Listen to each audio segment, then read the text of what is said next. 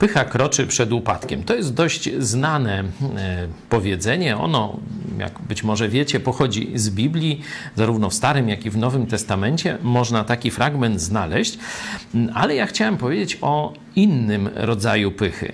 O pych, pysze chrześcijańskiej, o pysze, która wynika z chodzenia z Bogiem i z błogosławieństwa, które Bóg nam daje. Oto w Psalmie 30 znalazłem taki e, bardzo e, ciekawy werset, który poprzedzony jest e, takimi, taką radością z tego, jak Bóg mi błogosławi, jak mi pomaga, jak odnoszę w nim zwycięstwa, jak mnie leczy i tak dalej, i tak dalej.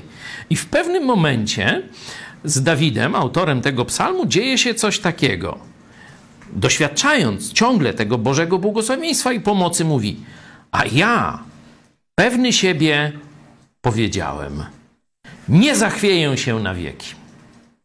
No, oczywiście analogia nowotestamentalna to apostoł Piotr kilka razy miał takie odbicia, na przykład jak y, kroczył po wodzie i y, także na koniec misji Jezusa, jak twierdził, że się nigdy go nie zdradzi, a potem trzy razy się y, zaparł. Tu Dawid przechodzi przez to samo. Żyje z Bogiem, Bóg mu błogosławi. No to on zaczyna w pewnym momencie wierzyć, że to w nim jest ta siła, że to on jest jakiś taki szczególny i niezniszczalny. A ja pewny siebie powiedziałem: Nie zachwieję się na wieki. I teraz odpowiedź.